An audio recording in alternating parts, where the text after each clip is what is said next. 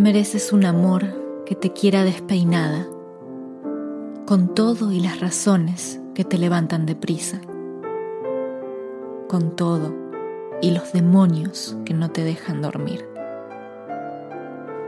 Mereces un amor que te haga sentir segura, que pueda comerse al mundo si camina de tu mano, que sienta que tus abrazos van perfectos con su piel. Mereces un amor que quiera bailar contigo, que visite el paraíso cada vez que mira tus ojos y que no se aburra nunca de leer tus expresiones. Mereces un amor que te escuche cuando cantas, que te apoye en tus ridículos, que te respete que eres libre, que te acompañe en tu vuelo, que no le asuste caer. Mereces un amor que se lleve las mentiras, que te traiga la ilusión, el café y la poesía. Bienvenidos, están escuchando Perfiles e Influencias. Perfiles. Perfiles. Perfiles.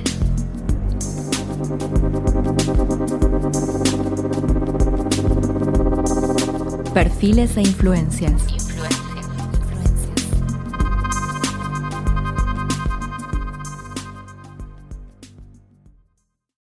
Hola, ¿cómo están? Comenzábamos este nuevo episodio de Perfiles e Influencias con la lectura de una poesía escrita por una pintora mexicana quien se transformó en mito y leyenda. Hablo de la muy conocida Magdalena Carmen Frida Kahlo Calderón. Para adentrarnos un poco más en lo que fue su obra, hablemos primero de sus orígenes.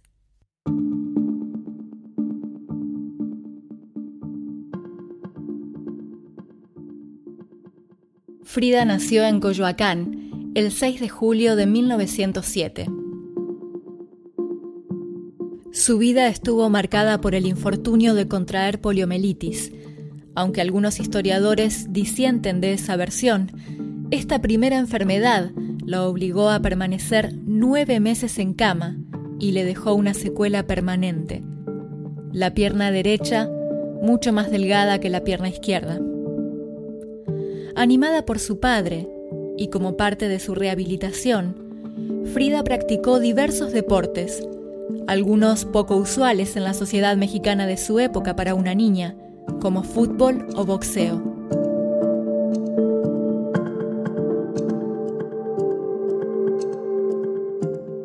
Años después, en mil novecientos veinticinco, sufrió un gravísimo accidente, cuando el autobús en el que ella viajaba fue arrollado por un tranvía, quedando aplastado contra un muro y completamente destruido.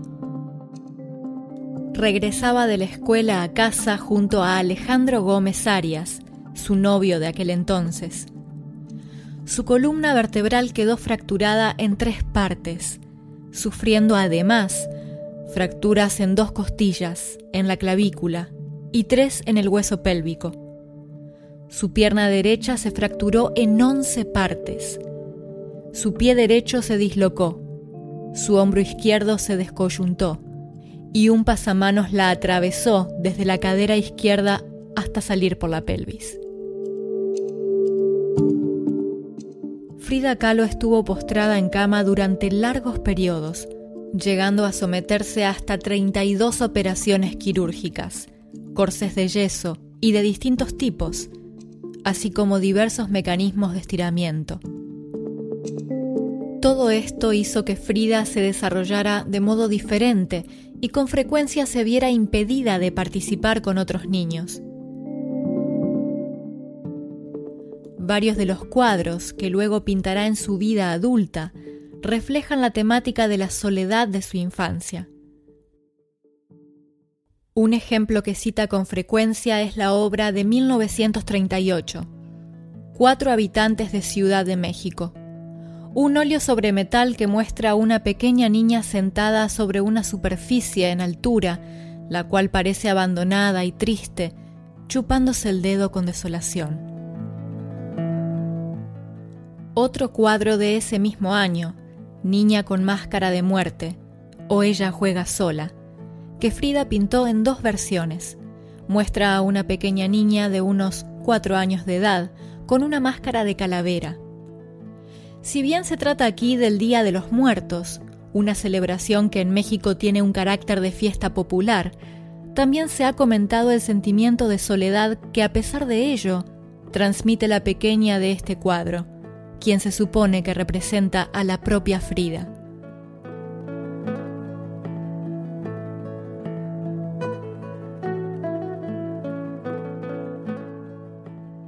Mientras la relación de amor y odio caracterizó el vínculo de Frida con su madre, la relación con su padre siempre fue de mucho cariño y cercanía. Frida fue la tercera hija del fotógrafo Guillermo Kahlo, inmigrante alemán nacionalizado mexicano, y de Matilde Calderón, originaria de México. Sus dos hermanas mayores fueron Matilde y Adriana.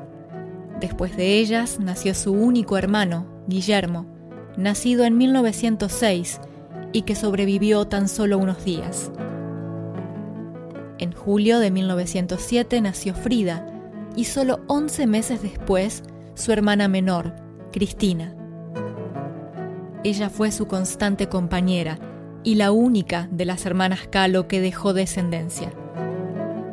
Además, Frida tuvo tres hermanas mayores por parte del padre: Luisa, María y Margarita, todas hijas del primer matrimonio de su padre con María Cardeña Espino.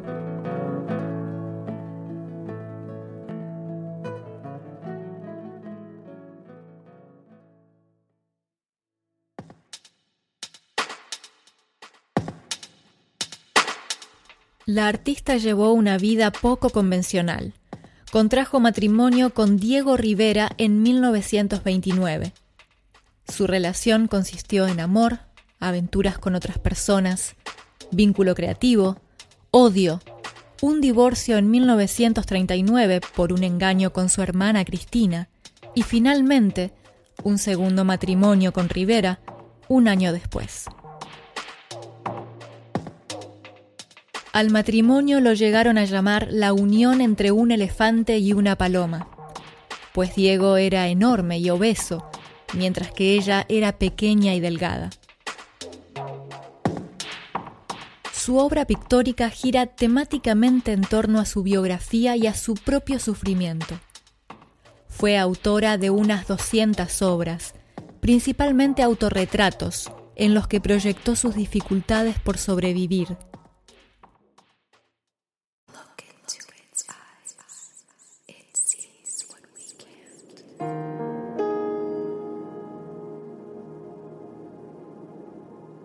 La obra de Frida y la de su marido, el reconocido pintor Diego Rivera, se influyeron mutuamente. Ambos compartieron el gusto por el arte popular mexicano de raíces indígenas, inspirando a otros pintores mexicanos del periodo postrevolucionario. En mil novecientos treinta y nueve expuso sus pinturas en Francia, gracias a una invitación de André Breton, quien intentó convencerla de que eran surrealistas, aunque Kahlo decía que esta tendencia no le correspondía a su arte, ya que ella no pintaba sueños, sino su propia vida. Una de las obras de esta exposición se convirtió en el primer cuadro de un artista mexicano adquirido por el Museo del Louvre. Hasta entonces, Frida Kahlo había pintado solo privadamente, y a ella misma le costó admitir que su obra pudiese tener un interés general. Aunque gozó de la admiración de destacados pintores e intelectuales de su época, como Picasso, Kandinsky, Breton o Duchamp, su obra alcanzó fama y verdadero reconocimiento internacional después de su muerte, especialmente a partir de la década de mil novecientos setenta.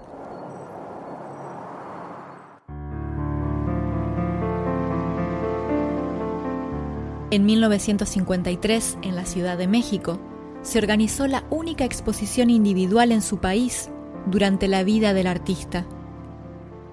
La exposición fue en la Galería de Arte Contemporáneo.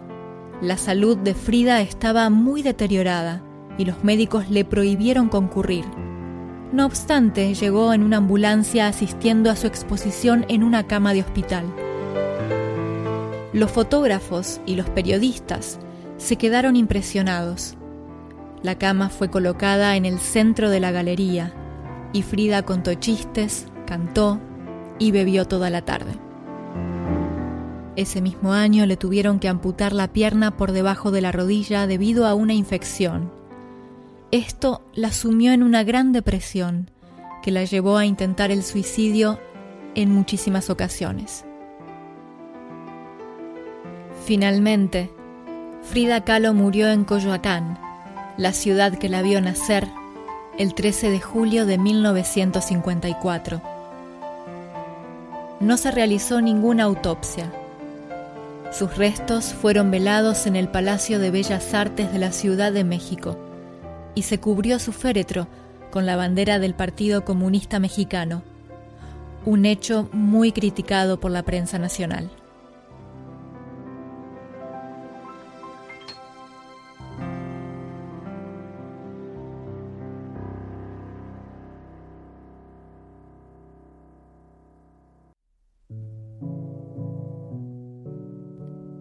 Tanto los críticos de la obra de Frida Kahlo como sus biógrafos coinciden en señalar que cualquier intento de separar la vida personal de su obra resulta casi imposible al analizar la temática, la simbología y hasta la técnica de la obra del artista.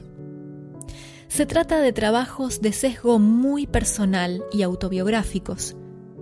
Frida es sujeto y objeto de su pintura.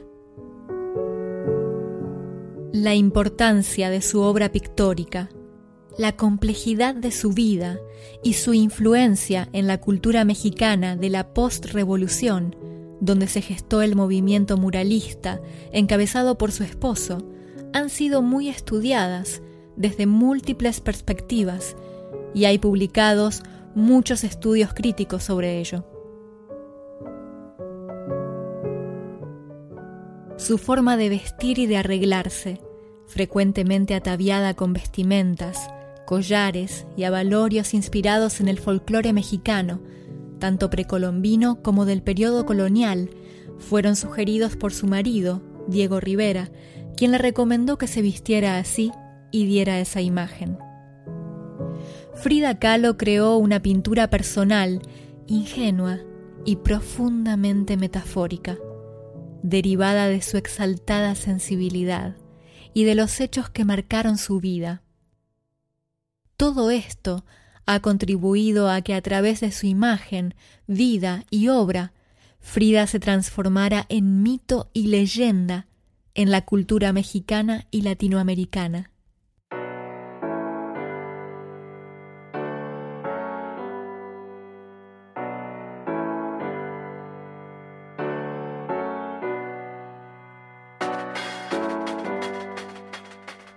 Hemos llegado al final.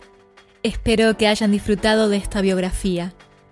Les recuerdo que pueden suscribirse al podcast en Google Play, iTunes, Stitcher o TuneIn para recibir alertas de los nuevos episodios.